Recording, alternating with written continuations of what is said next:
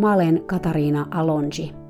Tervetuloa kuuntelemaan Hevonen opettajani podcast-sarjaa, jossa puhutaan kaikista niistä asioista, joita hevoset meille opettavat, sekä niistä viisaista hevosista, jotka sitä oppia meille antavat.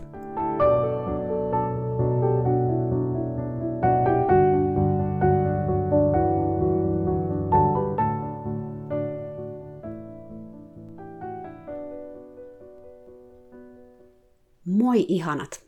Taas kerran jakso, jonka pääosassa on Little Love. Ennen kuin mä lähden jaksoon, niin mä haluan kertoa, että tänään, juuri tänään 19. päivänä maaliskuuta, mun kirja tulee painosta.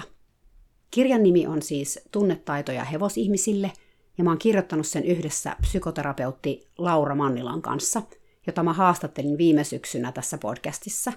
Laura kertoi silloin Vilistä ja Riinasta – Kirjan on kuvittanut Sanni Airaksinen. Hänen haastattelunsa taas kertoo Stellasta ja Ronjasta. Vaikea nyt sanoa ihan tarkkaa päivää, milloin kirja on kaupoissa ja verkkokaupoissa, mutta mä uskoisin, että ensi viikolla sitä saa jo ostaa. Jee! Kirja on aika ainutlaatuinen, koska vaikka kirjoja on toki kirjoitettu nimenomaan esimerkiksi ratsastuspelosta ja jännityksestä, tässä kirjassa puhutaan monista muistakin tunteista – Tunteet on mukana kaikessa, mitä me tehdään, ja ne on etenkin mukana, kun me ollaan hevosten kanssa. Hevoset on niin kovin herkkiä, ja joskus meidän tunteet myös tarttuu hevoseen. Usein ihmiset tietääkin tämän, ainakin mitä tulee pelkoon ja jännitykseen. Siis, että jos meitä jännittää, niin hevostakin voi alkaa jännittää. Tai toisinkin päin. Joskus hevosen jännitys tarttuu meihin ihmisiin.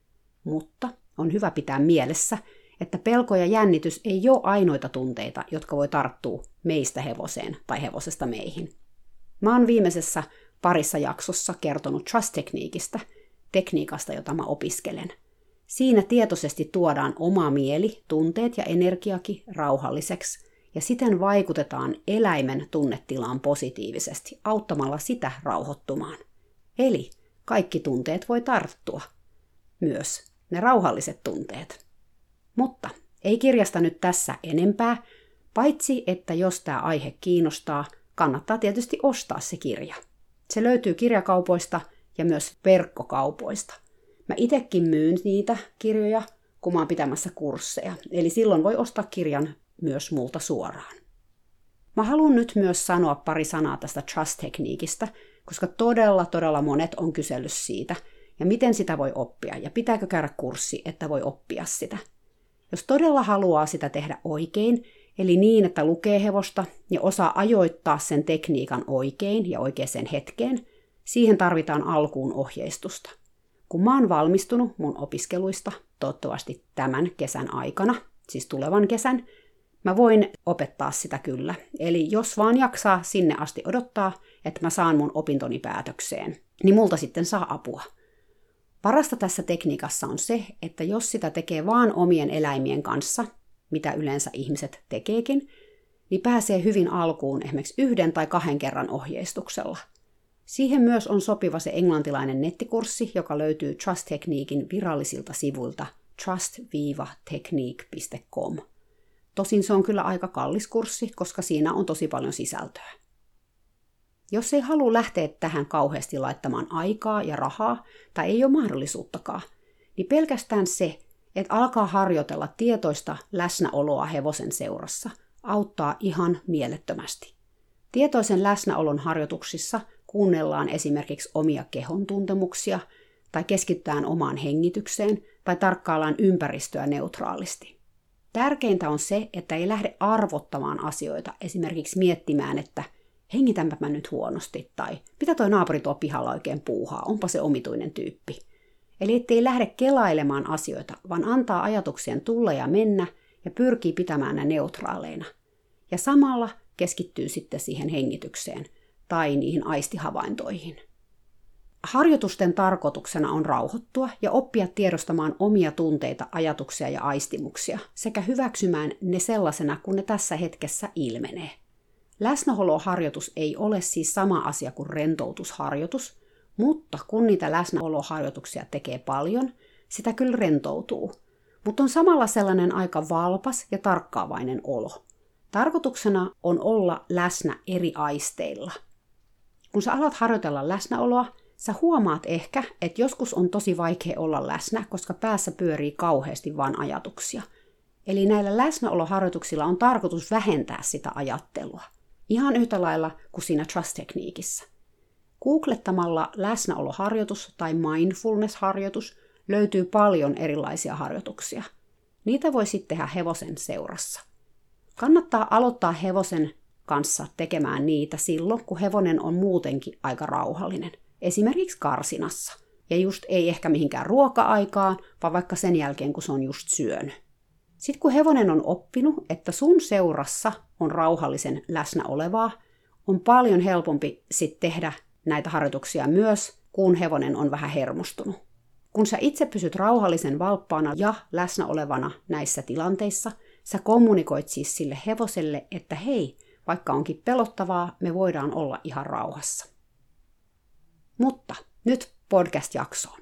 Pitää vielä tässä sanoa, että jos täältä taustalta kuuluu jotain ropinaa, se johtuu siitä, että täällä Kaliforniassa sataa tällä hetkellä kaatamalla vettä.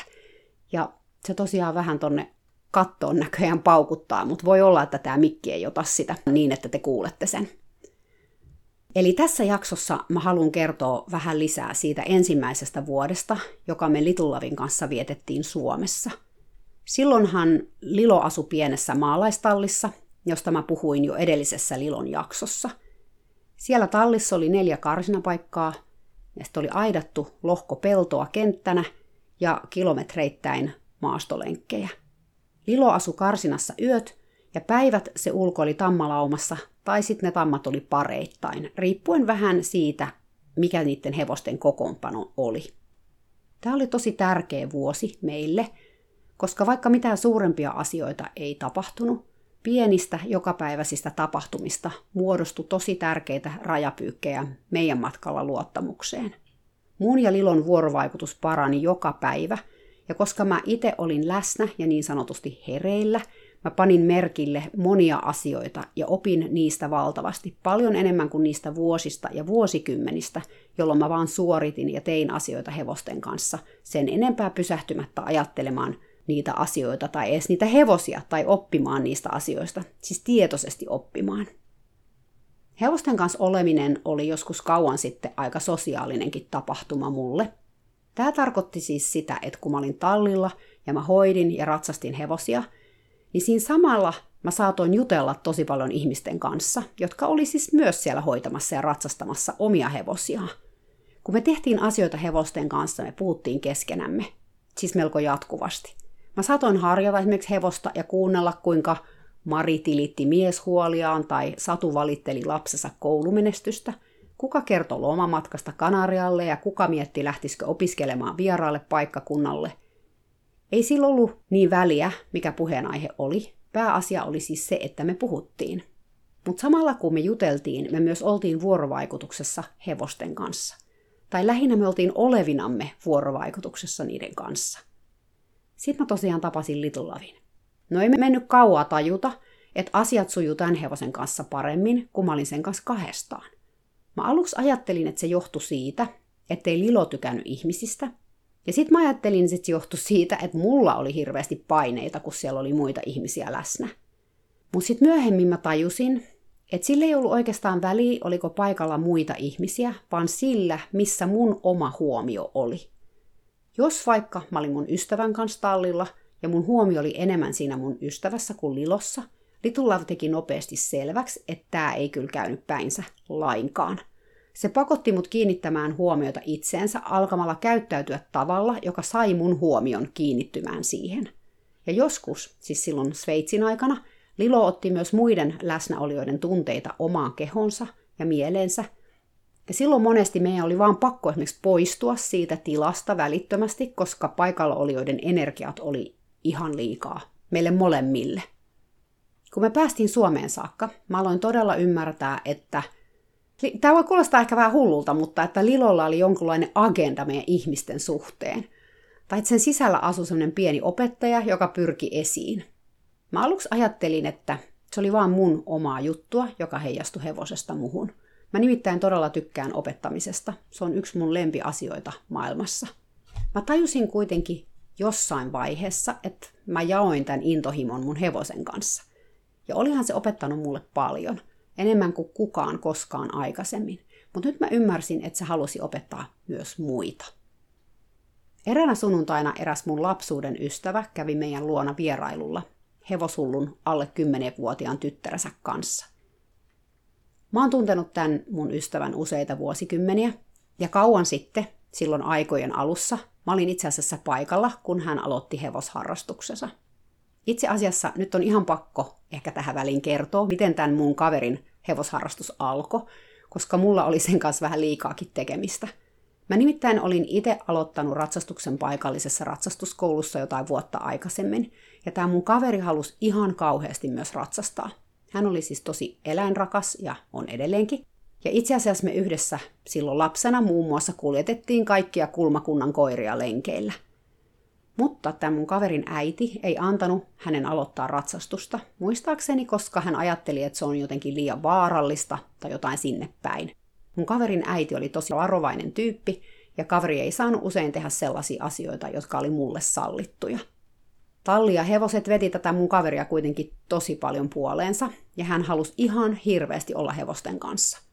Kun mä olin jotain vuoden ratsastanut tunneilla, mulle tarjoutui kesällä tilaisuus vuokrata yhtä ratsastuskoulun ponia viikon verran. Nyt jotenkin ihan hirvittää ajatella, että 11-vuotiaana mun huostaan vaan viikoksi annettiin tämä ihana anssiponi, ja mä sain tehdä sen kanssa ihan mitä vaan mä halusin, ilman että kukaan aikuinen mitenkään vahti mun tekemistä – Siis edes sitä, oliko kypärä päässä. Mä itse asiassa vuokrasin tämän Anssiponin mun parhaan kaverin kanssa, joka oli ratsastanut vielä vähemmän kuin minä, eli jonkun vajaa vuoden, ja oli saman ikäinen kuin mä, eli 11. Mä muistan vielä, että se vuokra maksoi 100 Suomen markkaa, ja me jostain meidän viikkorahasäästöistä maksettiin se, tai taisi meidän hevosista mitään tietämättömät vanhemmat maksaa siitä ehkä osan. Tällaista oli siis 70-luvulla. No, joka tapauksessa – Tämä mun toinen kaveri, joka ei saanut siis ikinä tulla äidin luvalla edes tallille, tuli tietysti ilman lupaa mun ja mun parhaan kaverin kanssa tätä ponia katsomaan, kun se oli meillä vuokralla. Tietysti siitä seurasi se, että me keksittiin, että nyt kun meillä oli tämä poni, tämän viikon, me voitaisiin opettaa tämä meidän kaveri ratsastamaan. Tuumasta toimeen siis. Mä en muista, miten monta kertaa se mun kaveri ratsasti kentällä, mutta mä muistan sen, että jossain vaiheessa me oltiin maastossa tämän podin kanssa, ja mun kaveri siellä selässä meni laukkaakin niin, että mä juoksin siinä vieressä niin kauan kuin mä pysyin perässä. Nyt kun tätä oikein ajattelee, niin tässähän oli siis mun ensimmäinen ratsastusoppilas. Aika hauska ajatus. Enpä silloin tiennyt, että tulisin opettamaan aika montaa muutakin ihmistä vielä mun elämäni aikana. Siinähän kävi sitten tietenkin niin, että mun kaveri hurahti hevosiin ihan täysin, mutta hänen äitinsä ei kauheasta kimputtamisesta huolimatta antanut lupaa ratsastaa tai edes käydä tallilla. No, ehkä te arvaatte, ettei kaveri sit kuitenkaan voinut pysyä poissa sieltä hevosten luota. Siihen aikaan ei ollut mitään kännyköitä, joiden avulla soitella perään tai soitella kotiin. Joten jos sä sanoit vaikka sun äidille, että mä lähden tästä nyt kolmeksi tunniksi pyöräilemään kaverin kanssa ja sit menitkin tallille, niin eipä siitä kovin helposti voinut joutua kiinni siitä valheesta.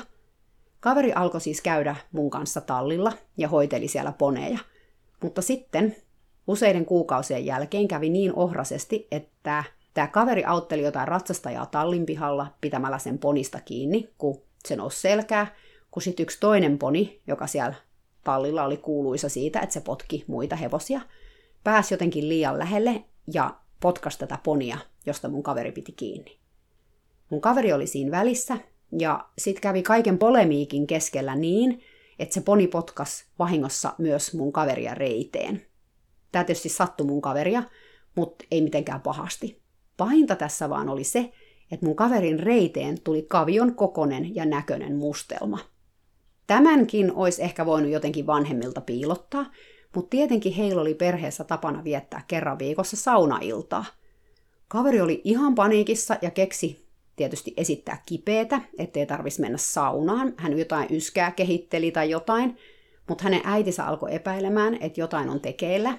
Ja siinä kävi sitten niin, että kaverin oli vaan pakko näyttää äidilleen se mustelma siinä reidessä.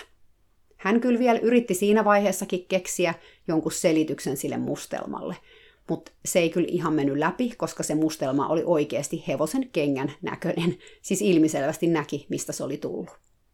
No mun kaverin äiti sai tietysti aika laakit tästä, ja mun kaverin oli pakko tunnustaa, että hän oli käynyt mun kanssa siellä tallilla jo kuukausia.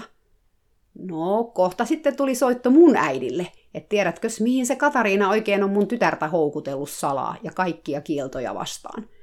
Mun äiti oli aika vihanen, mutta kun mä selitin sille, että oikeasti hevoset on vaan niin ihmeellisiä, että eikö olisi paljon pahempi asia, jos mä olisin vaikka houkutellut mun kaverin ryyppäämään tai käyttämään huumeita tai varastelemaan kaupasta. Että oikeasti tallilla käyminen oli ihan paras asia maailmassa. Mun äiti ei ole koskaan ollut mikään hevosihminen, mutta se rakastaa eläimiä ja oli esimerkiksi nuorempana kova harrastamaan lintubongailua ja meillä oli koiraki koko mun elämän tai lapsuuden ja aikuisiänkin, joten kyllä se tajus, mistä mä puhun. No se sitten puhuu tälle mun kaverin äidille, että ehkä se ratsastuskoululla käyminen ei ollut niin paha juttu kuin mitä tämä mun kaverin äiti ajatteli. Ja että ratsastus on ihan mahtava harrastus. Saa olla ulkona luonnossa, empatiataidot kasvaa eläinten kanssa puuhaillessa, samalla saa liikuntaa, oppii ottaa vastuuta ja niin edelleen. Ja niin se mun kaverikin sai sitten mennä alkeiskurssille. Tämä mun kaverin ratsastus kuitenkin loppui teinivuosina, ja vaikka hän silloin tällöin aikuisena palasi ratsastuksen pariin, harrastus ei kuitenkaan koskaan enää ottanut tuulta allensa, ehkä koska hänellä oli useita koiria ja se koirajuttu vei mennessään. Hevoshulluus kuitenkin siirtyi geeneissä tämän mun kaverin lapselle. Yhdessä he tuli siis vierailemaan Lilon luona. Mä jännitin vähän tätä vierailua, koska Mä tiesin, ettei Lilo todennäköisesti olisi täydellisesti käyttäytyvä hevonen, siis perinteisessä mielessä. Eli siis hevonen, jota voi kuka vaan harjata ja taputtaa ja silitellä sydämensä kyllyydestä. Lisäksi mä jännitin sitä, että tallilla olisi joku muu mun kanssa ja mun huomio olisi luonnollisesti vähän muualla. Mutta vaikka mua jännittikin, mä olin myös erittäin utelias. Miten kaikki sujuisi? Tulisiko Lilon opettajapersona esiin vai oisko se vaan ärsyntynyt, että mä olin pyytänyt vierailijoita paikalle ja vielä lapsen. No niinhän siinä kävi, että mä olin turhaa hermoillut, koska mun ystävällä ja hänen tyttärellä oli niin paljon kysymyksiä, että sekä mä että Lilo suorastaan heittäydyttiin opettajan rooleihin. Miksi Lilolla ei ole kenkiä? Kuka laumassa on johtaja vai onko sellaista? Onko hevosilla kavereita? Kysymystulva oli ihan päättymätön. Kun mä harjasin Liloa tallin pihalla, sekä tämä äiti että tytär seurasi jokaista mun liikettä tiiviisti. Tytär oli aloittanut siis tosiaan joku pari vuotta aikaisemmin ratsastustunnit paikallisessa ratsastuskoulussa ja kävi siellä kahdesti viikossa oppimassa ratsastusta. Tämä oli kuitenkin ollut sekä hänen että hänen äitinsä ainoa kosketus hevosiin, eikä siellä tallilla, missä se kävi, niin saanut kauheasti hevosten kanssa olla tai edes hoidella niitä, kun pääpaino oli tietysti siinä ratsastuksessa – ja sitten tunnin jälkeen ponit meni usein taas jo seuraavalle ratsastajalle. Lilo seisoi puiden alla rauhallisena, mutta sen silmät ja korvat tarkkaili ympäristöä koko ajan. Välillä se kääntyi katsomaan mua tai koskemaan mun käsivartta. Mun ystävä katteli tätä kaikkea suu auki. On kyllä ihan uskomatonta, hän sanoi. Miten Little Love on niin tässä sun kanssa? Se on jotenkin tosi elävä. Siis verrattuna niihin hevosiin, joita mä oon nähnyt ratsastuskoulussa – ne vaan seisoo paikoillaan eikä kiinnitä suhun mitään huomiota. Little Love on niin läsnä koko ajan. Se ei siis ole mitenkään hermona, se on vaan valpas. Mun kaveri oli tehnyt mun mielestä tosi hyvän havainnon. Ja onhan se ihan selvää, että ratsastuskoulussa, jossa hevonen kohtaa monta ihmistä viikossa, hevonen ei välttämättä ota kontaktia samalla lailla ihan joka ikiseen ratsastajaan. Ainakaan samalla lailla kuin nyt Lilo, jota käsitteli vain pari ihmistä ikinä. Ja mä tiesin itekin, että on niin helppo vaan harjata hevonen nopeasti, että saa satulalla laitettua selkään. Olinhan mä tehnyt sitä itekin vuosikymmeniä. Siinä ei ollut vuorovaikutukselle tilaa, ja mitä paremmin hevonen siinä seisoo patsaana, sen nopeammin sen ehtii tehdä. Lisäksi, jos tätä asiaa pohtii, ratsastuskoulussa hevosellekin voi olla helpompi olla vähän etäisempi ihmistä kohtaan, riippuen tietysti hevosesta. Jos esimerkiksi mä ajattelen mun kahta koiraa, niistä toinen on aina valmis menemään ihmisten luo siliteltäväksi, ja toinen taas ei jaksa kiinnostua ja selkeästi jotenkin kuormittuu siitä, jos ihmiset haluaa sitä silitellä paljon. Nämä samat koirat on kuitenkin koirakavereita tavatessa ihan päinvastaiset. Se ihmisistä kiinnostunut on täysin introvertti ja joskus vähän pelkääkin toisia koiria, kun taas se koira, mikä ei niin ihmisistä perusta, haluaa moikata ihan joka ikistä koiraa, oli ne minkä näköisiä tai kokoisia tahansa, vaikka kymmenen kertaa sitä itteensä isompia. Eli eläimissäkin on eri luonteisia tyyppejä. Jos ajatellaan, että mikä on introvertin ja ekstrovertin ero, se on käsittääkseni perimmiltään se, että sosiaaliset tapahtumat vie introvertiltä energiaa ja ekstrovertit taas saa sosiaalisesta tapahtumasta energiaa. Siksi esimerkiksi isojen juhlien jälkeen introvertti haluaa mennä itsekseen johonkin lataamaan akkujaan, ja ekstrovertti on ihan voimaantunut siitä energiasta, jonka hän sai niistä juhlista ja kaikista niistä ihmisistä. Okei. Tämä on nyt ehkä vähän mustavalkoisesti esitetty tämä asia. Mulla on itsellänikin sekä ekstrovertin että introvertin taipumuksia. Mutta mun pointti on se, että hevosissakin ja niiden persoonallisuuksissa on eroja, ja siksi ne reagoi erilaisiin tilanteisiin eri lailla. Ja tietysti tämä saattaa myös muuttua olosuhteiden muuttuessa. Lilostakin, joka siis oli alun perin vaan purru ihmisiä, oli alkanut ajan kanssa kuoriutumaan jonkin asteinen sosiaalinen eläin, joka oli itse asiassa tosi kiinnostunut ihmisistä. Mutta ei se olisi ikinä voinut olla ratsastuskoulussa, koska se ei kestänyt ollenkaan sitä, että monet eri ihmiset käsitteli sitä, tai että oli monta ihmistä yhtä aikaa – Ratsastuskouluihin valikoituu siis vähän erityyppisiä hevosia yleensä kuin mitä Lilo oli. Tietysti riippuu ratsastuskoulusta. Mutta jos nyt ajatellaan vaikka hevosia, jotka tekee aloittelijoiden kanssa töitä, Lilosta ei olisi kyllä ollut sellaiseen työhön ollenkaan. Onneksi maailmassa on kuitenkin monia erilaisia hevosia, niin että sinne ratsastuskouluunkin riittää niitä, joille se työ sopii paremmin. Mutta takaisin tähän mun ystävään. Hän ja hänen tyttärensä vietti tallilla melkein kolme tuntia – Mä pyysin heidät uudelleen vierailemaan Lilon luona pian. Ja he itse asiassa kävikin muutamaan otteeseen Lilon luona ihan keskenäänkin. Yhden tällaisen kerran jälkeen mun kaveri laittoi viestiä ja kertoi, että hänen tyttärensä, joka siis oli tosiaan 8 tai 9-vuotias siihen aikaan, oli halunnut kovasti antaa Lilolle porkkanan aidan alta, mutta kun hänen oli pitänyt laittaa käsi sinne Lilon nenän eteen, tyttö oli alkanut kauheasti pelottaa. Käsi vapisten hän oli kuulemma ojentanut Lilolle porkkanapalaa, mutta Lilo oli vaan seissyt siinä sen tytön edessä, eikä ollut ottanut sitä porkkanaa. Mä ajattelin tätä sähköpostia lukiessani, että onpa erikoista. Lilo oli kuitenkin todella perso ruualle, enkä mä ollut ikinä nähnyt sen kieltäytyvän porkkanasta. No, tämä tyttö oli hetken uskaltanut pitää tätä porkkanaa Lilon edessä, sitten hän oli vaan vetänyt sen käden aina pois. Kolme kertaa hän oli kokeillut, ja joka kerta Lilo oli vaan seissyt siinä lempeän näköisenä, mutta ottamatta tätä porkkanaa. Lopulta mun kaveri, eli tämän tytön äiti, oli ottanut tältä tyttäreltä porkkanat ja antanut Lilolle aidan alta porkkanapalan. Se oli ottanut sen heti ja tyytyväisenä rouskutellut sitä. Mun kaveri sanoi, että hänelle tuli vahva tunne siitä, että Lilo ei ollut halunnut ottaa sitä porkkanaa hänen tyttäreltään, koska tyttö oli pelännyt niin paljon. Sellainen Lilo oli, tunnetaitojen mestari. Se ties aina, miltä susta tuntui, ja lasten kanssa eritoten se oli todella lempeä ja varovainen.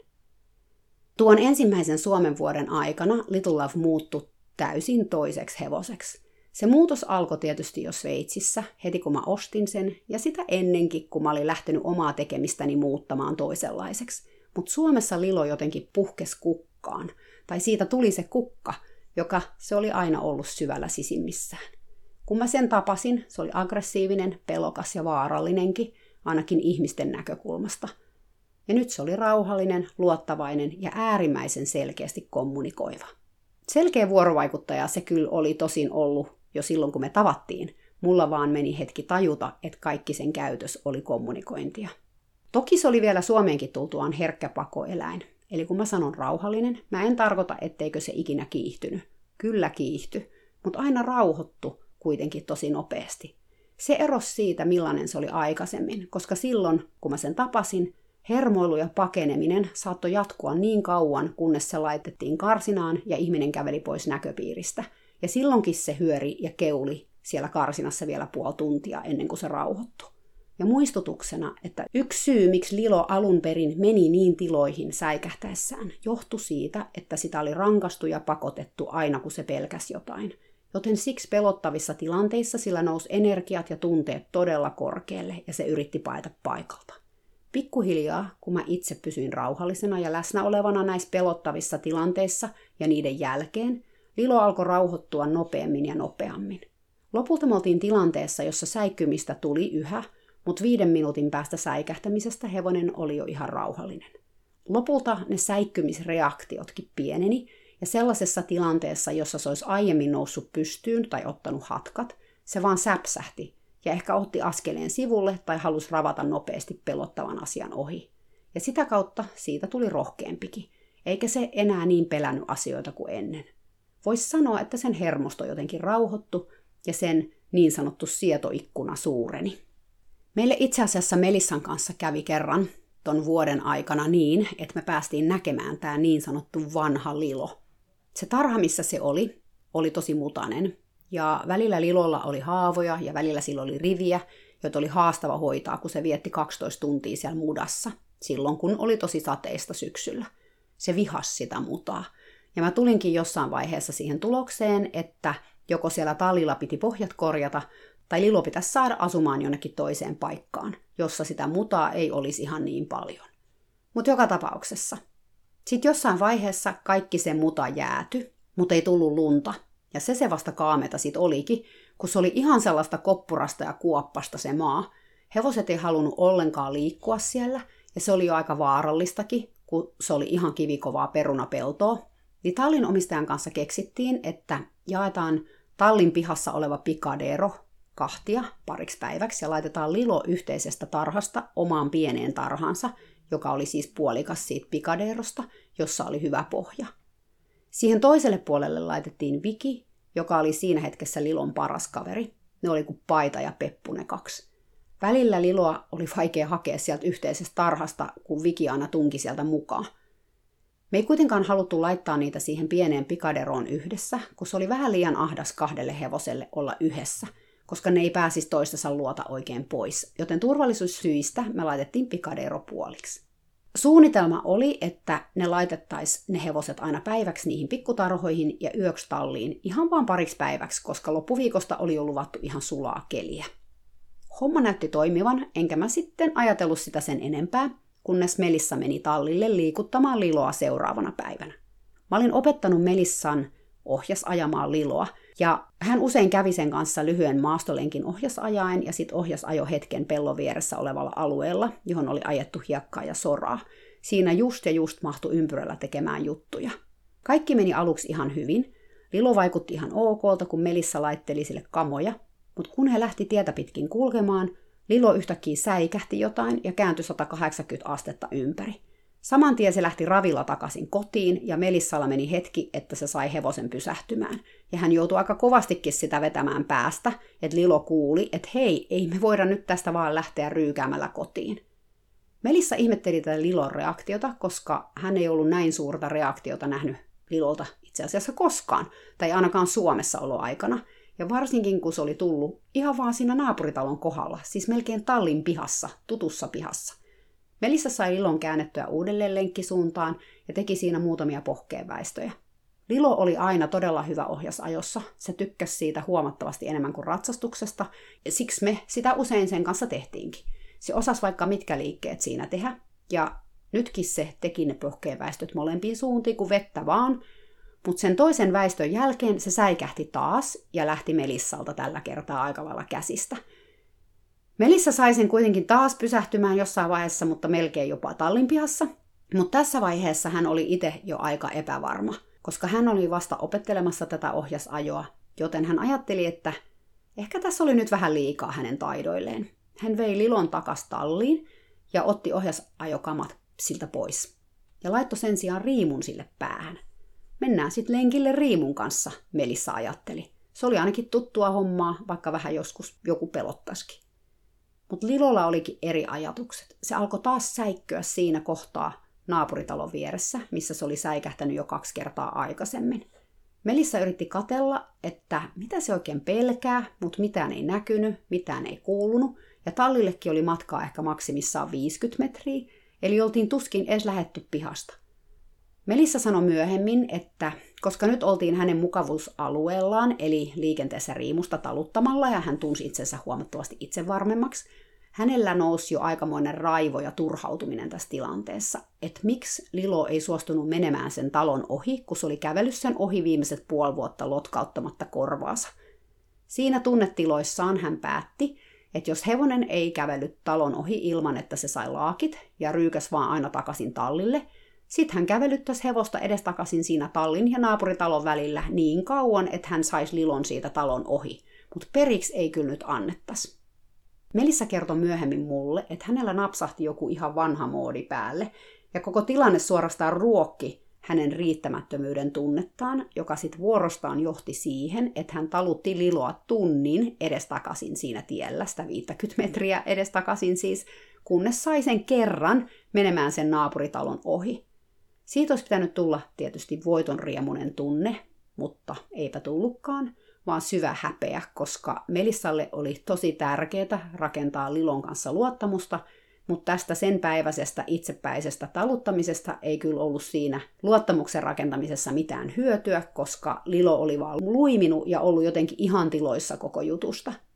Myöhemmin kun Melissa tätä analysoi mun kanssa, hän myös sanoi, että Lilo pissasi tosi monta kertaa tämän koko episodin aikana, mikä viittasi siihen, että sillä oli myös kiima alkamassa – kun Lilolla oli kiima, oli ihan viisasta aina laskea vähän rimaa sen suhteen, miten pitkälle sen kanssa kannatti lähteä tallin pihasta yksin, koska silloin sille aina puhkesi helposti eroahdistus, mitä sillä ei ollut juuri lainkaan muina aikoina. Mutta Melissa oli tilanteessa jo siinä vaiheessa niin turhautunut, ettei hän edes tajunnut yhdistää tätä pissaamista mihinkään eroahdistukseen tai lilon käytökseen. Näin joskus käy, kun tunteet sumentaa meidän ajattelukykyä – ja me toimitaan sieltä tunteesta käsin, silloin on vaikea ajatella neutraalisti tai loogisestikaan, puhumattakaan luovasta ajattelusta. Melissa myös pohdiskeli meidän yhteiseen päiväkirjaan sitä, miksi riittämättömyyden tunne helposti hänellä johti suuttumukseen ja raivoon, eikä esimerkiksi myötätuntoon itseä kohtaan. Hyvää pohdintaa. Riittämättömyyden tunne on kyllä eräs niistä vaikeimmista tunteista kestää, ja usein sitten just raivon tai turhautumisen avulla me ajatellaan, että se on jotenkin helpompi sietää, tai sillä me sitä peitellään. No mä olin itsekin vähän turhautunut ja ymmälläni tästä tilanteesta, kun Melissa kertoi mulle tästä Lilon käyttäytymisestä. Ja mä ihmettelin, että mikä tätä hevosta nyt vaivas. Eihän se ollut tällaista säikkymistä ja pakoreaktiota esittänyt meille siis todellakaan pitkään aikaan. Mä menin tallille aika uteliaana seuraavana päivänä. Kun mä pääsin sinne, mä laitoin Lilolle ohjasajovehkeet niskaan niin kuin Melissakin oli tehnyt edellisenä päivänä. Kaikki vaikutti ihan normaalilta, tai ainakin kunnes me päästiin sen naapuritalon kohdalle. Lilo yritti kääntyä taas 180 astetta, mutta mä olinkin nopeampi ja mä sain blokattua tämän sen yrityksen, ja mä pyysin sitä vaan kävelemään tietä pitkin eteenpäin. Lilo suostui, mutta todella jännittyneenä. Sen silmät pullistu päästä ja se oli jotenkin niin kauhuissaan olevan oloinen. Se käveli pieniä jännittyneitä askeleita eteenpäin. Postilaatikon kohdalla metsästä kuului joku risahdus, joka säikäytti sen sitten perinpohjaisesti. Se yritti taas lähteä takaisin tallille, mutta kun se ryykäs mun ohi, kun mähän olin siis sen takana, koska mä ohjasajoin, mä sain heitettyä ohjasajo-ohjat sen selän päälle ja otettua kiinni siitä ohjasta aika läheltä suitsia. Se oli vaan sellainen reaktio, koska mun oli päästävä hevosen vierelle sen sijaan, että mä olisin sen takana. Lilo pyöri mun ympärillä ihan paniikissa ja mä yritin hengitellä samalla rauhallisesti, kun yritin katsoa, ettei se astu niiden ohjasajo-ohjien päälle. Päässäni mä kyllä ihmettelin, että siis kuka tämä hermostunut hevonen oli ja mitä se oli tehnyt sille rauhalliselle järkevälle lilolle, jonka mä tunsin. Me käveltiin takaisin tallille. Se vajaa sata metriä. Kesti aika kauan, koska koko sen ajan Lilo vaan halusi lähteä laukalla tallille ja mä roikuin ohjassa, enkä antanut sen lähteä, mikä sai sen hermostumaan vielä enemmän – Mä mietin koko sen matkan kuumeisesti, että miksi mun hevonen on tällainen. Saako se liikaa ruokaa? Oliko jossain lähellä jotain villieläimiä, jotka saa sen näin kiihtymään? Tämä käytös oli jotenkin tosi epätyypillistä Litulaville, ja Lilo vaikutti oikeasti pelokkaalta. Mutta se ei vaikuttanut pelkäävän mitään tiettyä asiaa, vaan yleisesti ottaen ihan kaikkea. Se kuunteli jokaista pienintäkin risahdusta, jopa vesipisarat, jotka ropisi metsässä lehtiä vasten, näytti saavan sen kiihdyksiin. Mä en siis voinut ymmärtää, miten se yhtäkkiä oli tällainen sekopää. Kunnes me tultiin tallin pihaan ja Lilo säikähti pihassa olevaa pressua, joka oli oven vieressä. Se pressu oli ollut siinä viikkoja, ehkä kuukausia, eikä Lilo ollut sitä pelännyt koskaan. Silloin siinä tallin pihassa mun päässä syttyi joku lamppu. Eihän tämä ollut lainkaan epätyypillistä käytöstä Lilolta. Olinhan mä nähnyt siltä tällaista käytöstä vaikka kuinka, mutta siitä oli vaan todella, todella pitkä aika. Tai itse asiassa siitä oli tasan vuosi. Tämä oli just se, miten Lilo käyttäytyi Sveitsissä, kun hevoset ei päässyt tarhaan sateiden takia moneen päivään tai välillä moneen viikkoon – sitten kun se vihdoin pääsi ulos sen koppihoidon jälkeen, sen aistit oli jotenkin aivan totaalisen ylivirittyneet ja jokainenkin pienikin ääni tai lehden liikahdus puussa tai valon ja varjon näkeminen sai sen pakoreaktion laukeamaan. Silloin ratsastaminen oli ollut melko mahdotonta myös maneesissa, jos oli kuitenkin vähemmän näitä aistihavaintoja. Kun tämä lamppu syttyi mun päässä, mä tajusin, mistä Lilon käytös johtui. Se johtui yksinkertaisesti siitä, että se oli eristetty siihen pieneen tarhaan, jossa se sai toki olla kaverin vieressä, mutta sähköaidan vuoksi hevoset ei päässyt koskettamaan. Eikä se siinä oikeasti kauheasti voinut liikkuakaan, ainakaan muutamaa raviaskelta enempää. Mä olin kuitenkin ajatellut, että se suoriutuisi siellä päivän tai pari. Olihan siinä viki vieressä. Mutta mä en ollut ihan ottanut huomioon sitten kuitenkaan sitä, miltä tämä tuntui lilosta. Ja sekin, että siinä oli ympärillä sähköaidat, joita se pelkäs ehkä keskivertohevosta enemmän. Ja kun sillä oli se ahtaan paikan kammoki, että ehkä tämä pieni tarha oikeasti oli sille liian ahdas. Ja olihan tämä muutos, ja jos Lilo ei jostain tykännyt, se oli muutoksista. Uskomattominta tässä oli mun mielestä se, että me oltiin laitettu nämä hevoset näihin pikkuaitauksiin maanantaina puolen päivän aikaan. Illalla Lilo oli mennyt normaalisti talliin. Seuraavana aamuna silloin oli Melissan kanssa se heidän episodinsa, minkä jälkeen Lilo oli viettänyt loppupäivän taas tässä pikkutarhassa ja yön tallissa. Keskiviikkona, vajaa kaksi vuorokautta myöhemmin mä olin tullut tallille ja mun hevosen hermot oli aivan riekaleina ja sen henkinen sietoikkuna oli pienentynyt ihan olemattomiin. Että jokainen pienikin asia sai sillä tunteet nousemaan pintaan. Kun mä tajusin tämän kaiken, mä tajusin, että Lilon piti nyt päästä purkamaan tätä kaikkea patoutunutta tunnetta ulos – koska kaikki paikat oli vaan aivan mudassa. Ainoa paikka oli tallin piha, jossa pystyi liikuttamaan hevosta edes jotenkin. Mä juoksutin sitä siinä pienellä ympyrällä liinassa, ja Lilo pukitteli ja hyppi pystyyn ja ryntäili eteenpäin. Kun se sai itseään vähän purettua, me lähdettiin kävelylle tietä pitkin ja me harjoiteltiin äänimerkistä pysähdyksiä positiivisen vahvisteen kanssa. Harjoitus, josta oli Sveitsissä näissä tilanteissa tullut sellainen tuttu ja turvallinen harjoitus, jonka avulla – Lilo usein rauhoittu, etenkin kun mä palkkasin sitä porkkanalla onnistuneista suorituksista. Oli kyllä uskomatonta nähdä tämä hevonen tällaisena hermokimppuna. Puun oksalta lentoon lehahtava lintu sai Lilon hyppäämään sivuun. Ja auton, siis auton, jota me nähtiin joka päivä vaikka kuinka monta. Auton nähdessään Lilo yritti kääntyä ja juosta kotiin. Me käytiin lyhyt lenkki, jonka aikana hevonen rauhoittui jonkun verran, mutta mä tiesin sen jälkeen, ettei sitä voitu enää laittaa pikkutarhaan minuutiksikaan – Niinpä Lilo ja Viki laitettiin takaisin yhteen. Onneksi maa oli vähän sulanut, ja lopulta me päädyttiin itse asiassa laittamaan koko neljän tamman porukka yhdessä toiseen isommista tarhoista, mikä oli sulanut enemmän. Ja mikä vaikutus tällä oli Litullaviin? Seuraavana päivänä oli hirveä tuuli, kun mä lähdin sen kanssa maastoon, ja hevonen oli niin sen buddalainen kuin olla ja voi. Mikään ei sitä pelottanut tai jännittänyt, vaikka hirveä myrsky oli päällä. Et näin pienestä se oli kiinni, se mun hevosen mielenterveys tai pienestä ja pienestä.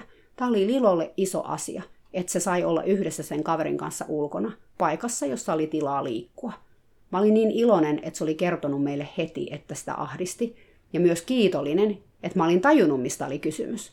Olipa taas opettavainen tapahtuma, ja kertoi mulle todella selvästi, että loppupeleissä mä halusin Lilon muuttavan pihattoon, jotta se saisi olla toisten hevosten kanssa 24-7. Olihan meillä toki Lilon kanssa maastossa pari kertaa jänniä hetkiä, vaikka se oli suurimman osan aikaa niin sanotusti zen, eli rauhallinen. Kerran me kohdattiin pikkutiellä iso valkoinen pussi, eikä meillä oikein ollut tilaa mennä mihinkään. Silloin oli pakko kääntyä ja mennä kovaa toiseen suuntaan, ja siitä nousi kierrokset kyllä todella korkealle. Mielenkiintoisinta tässä oli se, että mä olin silloin jalan, ja oikeasti me lennettiin megaravissa sitä tietä pitkin. Mä pysyin taas kerran mukana vaan pitämällä tiukasti Lilon harjasta kiinni. Mutta koska talli oli tosiaan kansallispuiston kupeessa, Välillä siellä korvessa tuli vastaan turistibusseja. Kerran tuli ambulanssikin pillit soiden. Silloin Lilo oli kaikkea muuta kuin rauhallinen, siltä meni kyllä kuppinuri sen ambulanssin kanssa kokonaan. Mut jos sä oot itse ollut koskaan lähellä ambulanssia, jonka pillit ujeltaa, sä voit ehkä ymmärtää, että kuka tahansa haluaa mahdollisimman kauaksi siitä ajoneuvosta silloin. Tietty olihan siellä metsässä sienestejä ja koiria ja lapsia ja talvella hiihtäjiä. Little Love suoriutui näistä kyllä yleensä harjoituksen kanssa todella mallikkaasti, vaikka se vähän jännittykin. Eniten sitä jännitti ihan umpimetsässä pienellä polulla. Se oli asia, mitä me jouduttiin harjoittelemaan tosi paljon, ja jossain vaiheessa mä ajattelin, että olkoon. Voidaan me pysyä hiekkatielläkin, jos siellä metsäpolulla on oikeasti liian jännittävää. Yleensä näissä tilanteissa mä annoin Lilon aika lailla päättää, mentiinkö me hitaasti vai reippaasti, koska mitä enemmän se koki, että sitä hallittiin noissa tilanteissa siellä metsäpoluilla, sitä enemmän se panikoi. Kun se sai itse määrätä tahdin, se oli rauhallisempi. Sitten kerran me mentiin Vikin ja sen omistajan kanssa metsän läpi isommalle tielle, ja Lilo oli mun yllätykseksi täysin rauhallinen. Me ei oltu pitkään aikaan harjoiteltu metsässä olemista, mutta ilmeisesti kaikki muu maastoilu ja meidän luottamuksen lisääntyminen ja tietysti Vikin seura teki tehtävänsä. Tämän jälkeen mä menin useamminkin metsän läpi. Kerran me lähdettiin pidemmälle lenkille yhdelle järvelle päin tallin omistajan tyttären ja hänen hevosensa Kiran kanssa, joka ei itsekään ollut mikään ihan rauhallinen tapaus. Sillä reissulla me jäätiin tuijottamaan aika moneksi minuutiksi valkoista ammetta, jonka joku oli jättänyt metsään sen jälkeen, kun oli käyttänyt sitä lampaiden vesiastiana. Lilo, joka meni rohkeasti ekana, seisoi pitkään siinä paikoillaan ja katteli vaan sitä ammetta. Mä olin itse selässä ja mä kysyin siltä, haluaisiko se, että mä tulen alas, mutta ei se halunnut. Joten hetken me siinä seisottiin miettimässä, mutta sitten Lilo jatko matkaa ammeen ohi. Kira vähän hermoli meidän takana, mutta Lilo oli itse rauhallisuus, mikä sitten rauhoitti mua ja Kiraa ja Kirankin ratsastajaa. Välillä mä sitten tulin alas ja sitten taas välillä nousin selkään. Kerran me eksyttiinkin tällä lenkillä oikein kunnolla, ja me jouduttiin kääntymään takaisin, koska vastassa oli ihan totaalista puskaa, kun polku kuihtui kasaan. Silloin tuli kyllä mulle itsellenikin pieni paniikki, koska mä olin vielä just tullut Lilon pyynnöstä selästä alas ja olin siis maassa siellä puskassa sen kanssa. Polku oli niin puskien keskellä, että me ei mahuttu kääntymään, vaan piti peruuttaa takaisinpäin kauheassa juurakossa. Kira alkoi panikoida ja pienempänä hevosana se onnistui jotenkin kääntymään ympäri siinä tilassa, mikä sitten sai Lilonkin panikoimaan. Sitten sekin yritti kääntyä, mutta se jumiutui puun ja puskan väliin mä, koska siis mä olin todellakin tässä vaiheessa maassa ja talutin liloa, niin mä jäin jälkeen ja sen puskan toiselle puolelle. Wow, mä sanoin rauhallisesti. Wow. Tämä oli sana, jota me oltiin Lilon kanssa harjoiteltu yhä uudelleen ja uudelleen positiivisen vahvisteen kanssa, ja syystäkin. Wow on sana, jota englanniksi käytetään, kun halutaan hidastaa tai pysäyttää hevonen. Vähän niin kuin seis tai stop tai Joskus aikoinaan ainakin suomeksi sanottiin, että soojaa. Ja nyt siitä oli hyötyä, että mun hevonen osasi tämän sanan. Se pysähtyi. Sillä oli joku iso risu jalkojen välissä, ja se seisoi pienen kuusen päällä, ja ohjat roikku niskassa korvien takana. Mutta Lilo pysähtyi ja katsoi mua sen näköisenä, että tuleeko tästä porkkana palkaksi. Ja jos ei tule, voisitko auttaa mut tästä aika kinkkisestä paikasta pois? Onneksi mulla oli taskussa omenapala, Lilo sai sen, kun mä olin ensin könynyt sen puskan läpi sen luokse. Sitten me peruutettiin rauhallisesti vähän parempaan paikkaan, jossa päästiin kääntymään. Pari kertaa tämän jälkeen me käytiin myös pimeällä kävelemässä otsalampun kanssa, ja ilmankin, kun oli tarpeeksi kuun valoa, Siitäkin Lilo suoriutui todella hyvin, ja en voinut kuin vaan ihmetellä tätä hevosta, joka oli vielä muutama vuosi aiemmin kuskanut ihmisiä kotiin maastosta, vaikka sen turpa oli kramaaneilla rullattu rinnuksiin, ja ratsastaja oli kaksin käsin kiskonut sitä yhden ohjan pysähdykseen. Ekan kerran, kun mä menin pimeellä, Lilo pysähtyi neljä kertaa kysymään, että oikeesti, oot se ihan varma, että me lähdetään pihasta, kun on pimeää? Mä kysyin vielä viidennen kerran, ja sitten Lilo lähti mukaan, ja niin rohkeasti kulki mukana, vaikka oli tosi tosi pimeetä. Sveitsissähän se oli vielä niin kauheasti pelännyt pimeätä. Että teille, jotka siellä kotona tuskailette hevosten kanssa, jotka ei uskalla maastoilla, hevonen voi tottua siihen ja oppia jopa siitä tykkäämään. Mutta pitää olla kärsivällinen ja pyrkiä saamaan niitä hyviä kokemuksia. Asiat kannattaa pilkkoa pieniin osiin niin, että tulee niitä onnistumisia. Pikkuhiljaa siedättämällä itseä ja hevosta hyvää tulee. Ja itsekin näin jälkeenpäin ajateltuna, niin tiedän, että tein paljon virheitä ja välillä linku liikaa vaadin, ja menin ehkä liian pitkälle jännittyneen hevosen kanssa, että vieläkin hitaammin olisi voinut näitä tilanteita itsekin ottaa. Sitten kerran kävi niin, että tallin omistaja oli ostanut tuulikellon. Siis tiedätkö sellaisen ripustettavan homman, joka koostuu sellaisista metallisista pitkistä puikoista, ja kun ne heiluu tuulessa, ne osuu toisiinsa ja kilkattaa vienosti. Hän oli siis ostanut sellaisen ja ripustanut sen tallin eteen puuhun. Minä sitten muutamaa päivää myöhemmin harjalle Liloa ladossa ovi auki. Meillä oli siinä sellainen isompi alue, jossa hevosta pystyi just hoitamaan ja laittamaan kuntoon. Mä tulin siihen Lilon kanssa ja se olikin yhtäkkiä siinä ihan silmät pystyssä ja vähän puhisia korsku. Mä ihmettelin, että mikä sille tuli, mutta mä ajattelin, että eikö se mene ohi. Eikä mitään. Tunteet alkoi nousta ja hevonen hyöri ja pyörii. Ja mä voin tajuta, mikä sille tuli, koska se oli ollut ihan rauhallinen edellisenä päivänä ja sitä edellisenä ja niin edelleen. Sitten yhtäkkiä tuli vähän isompi tuulenpuska, joka heilutteli tätä tuulikelloa vähän enemmänkin, ja Lilon silmät melkein pullistu sen päästä. Silloin mä tajusin, että hitto, se oli se tuulikello. Kun sitä itse asiassa kuunteli, se kuulosti ihan sveitsiläisten lehmien kelloilta, kun lehmät oli vasta kaukana. Sveitsissä jokaisella lehmällä on kello, siis ihan joka ikisellä. Ja ne kellot ei ole aina ihan pieniäkään. Lauman vanhimmilla lehmillä on sellaiset jäätävän kokoiset kellot, siis melkein mun pään kokoiset. Se kalkatus, mikä näistä kelloista lähtee, on siis ihan kauhea, korvia huumaava, ja on oikeasti kyllä ihan eläinrääkkäystä pitää näillä lehmäraukoilla näitä kelloja. Ne on varmaan kaikki puolikuuroja sen takia. Lilo pelkäs näitä lehmien kelloja todella paljon. Se talli, missä se asui vuosia, oli erään maitotilan vieressä, ja joka ilta ne lehmät tuli kellot kalkattaen laitumelta navettaan iltalypsylle. Ja jos sä olit silloin maneesissa Lilon kanssa, se alkoi pelätä ihan hirveästi siellä maneesissa. Mitä lähemmäksi ne lehmät tuli, sitä pelokkaampi hevonen oli. Ja sitten maastossa, jos yhtäkkiä jostain tuli lehmiä, se oli aina sellainen tilanne, mistä Lilo helposti lähti kuin NATO just tallille päin. Nyt sitten se tuulikello kilkatteli iloisesti puunoksalla, ja se kuulosti ihan niiltä kaukana olevilta lehmiltä, jotka lähesty ja lähesty. Mä kävin äkkiä nostamassa sen tuulikellon metallipuikulat sinne puunoksalle niin, ettei ne enää kilkattanut. Little Love rauhoittu minuutissa taas ihan normaaliksi itsekseen. Siitä lähtien piti aina käydä se tuulikello virittämässä tiettyyn asentoon ennen kuin haki hevosen hoitopaikalle, koska muuten se oli ihan hermona – Jossain vaiheessa se tallin omistaja taisi sen kokonaan ottaa pois sieltä puusta, koska Lilo oli jonain myrskyyönä tallissakin pyörinyt vaan karsinassa, kun ulkoa kuulu se kalkatus. Se varmaan ajatteli, että nyt ne hevosia syövät lehmät on tulossa sitä hakemaan ihan oikeasti ja ne tulee talliin saakka sen tekemään. Ja tällaisia nämä hevoset on. Sellainen asia, joka meistä kuulostaa ihanalta tai jota me ei edes huomata, voi olla niille ihan liikaa – Tuossakin tilanteessa moni voisi ajatella, että hevonen pelleilee tai yrittää luistaa hommista olemalla jotenkin sekopää, mutta kyllä näille aina joku syy löytyy. Hevoset ei missään tilanteessa pelleile tai possuille tahallaan tai yritä luistaa hommista. Eläimet ei kykene sellaiseen ajatteluun.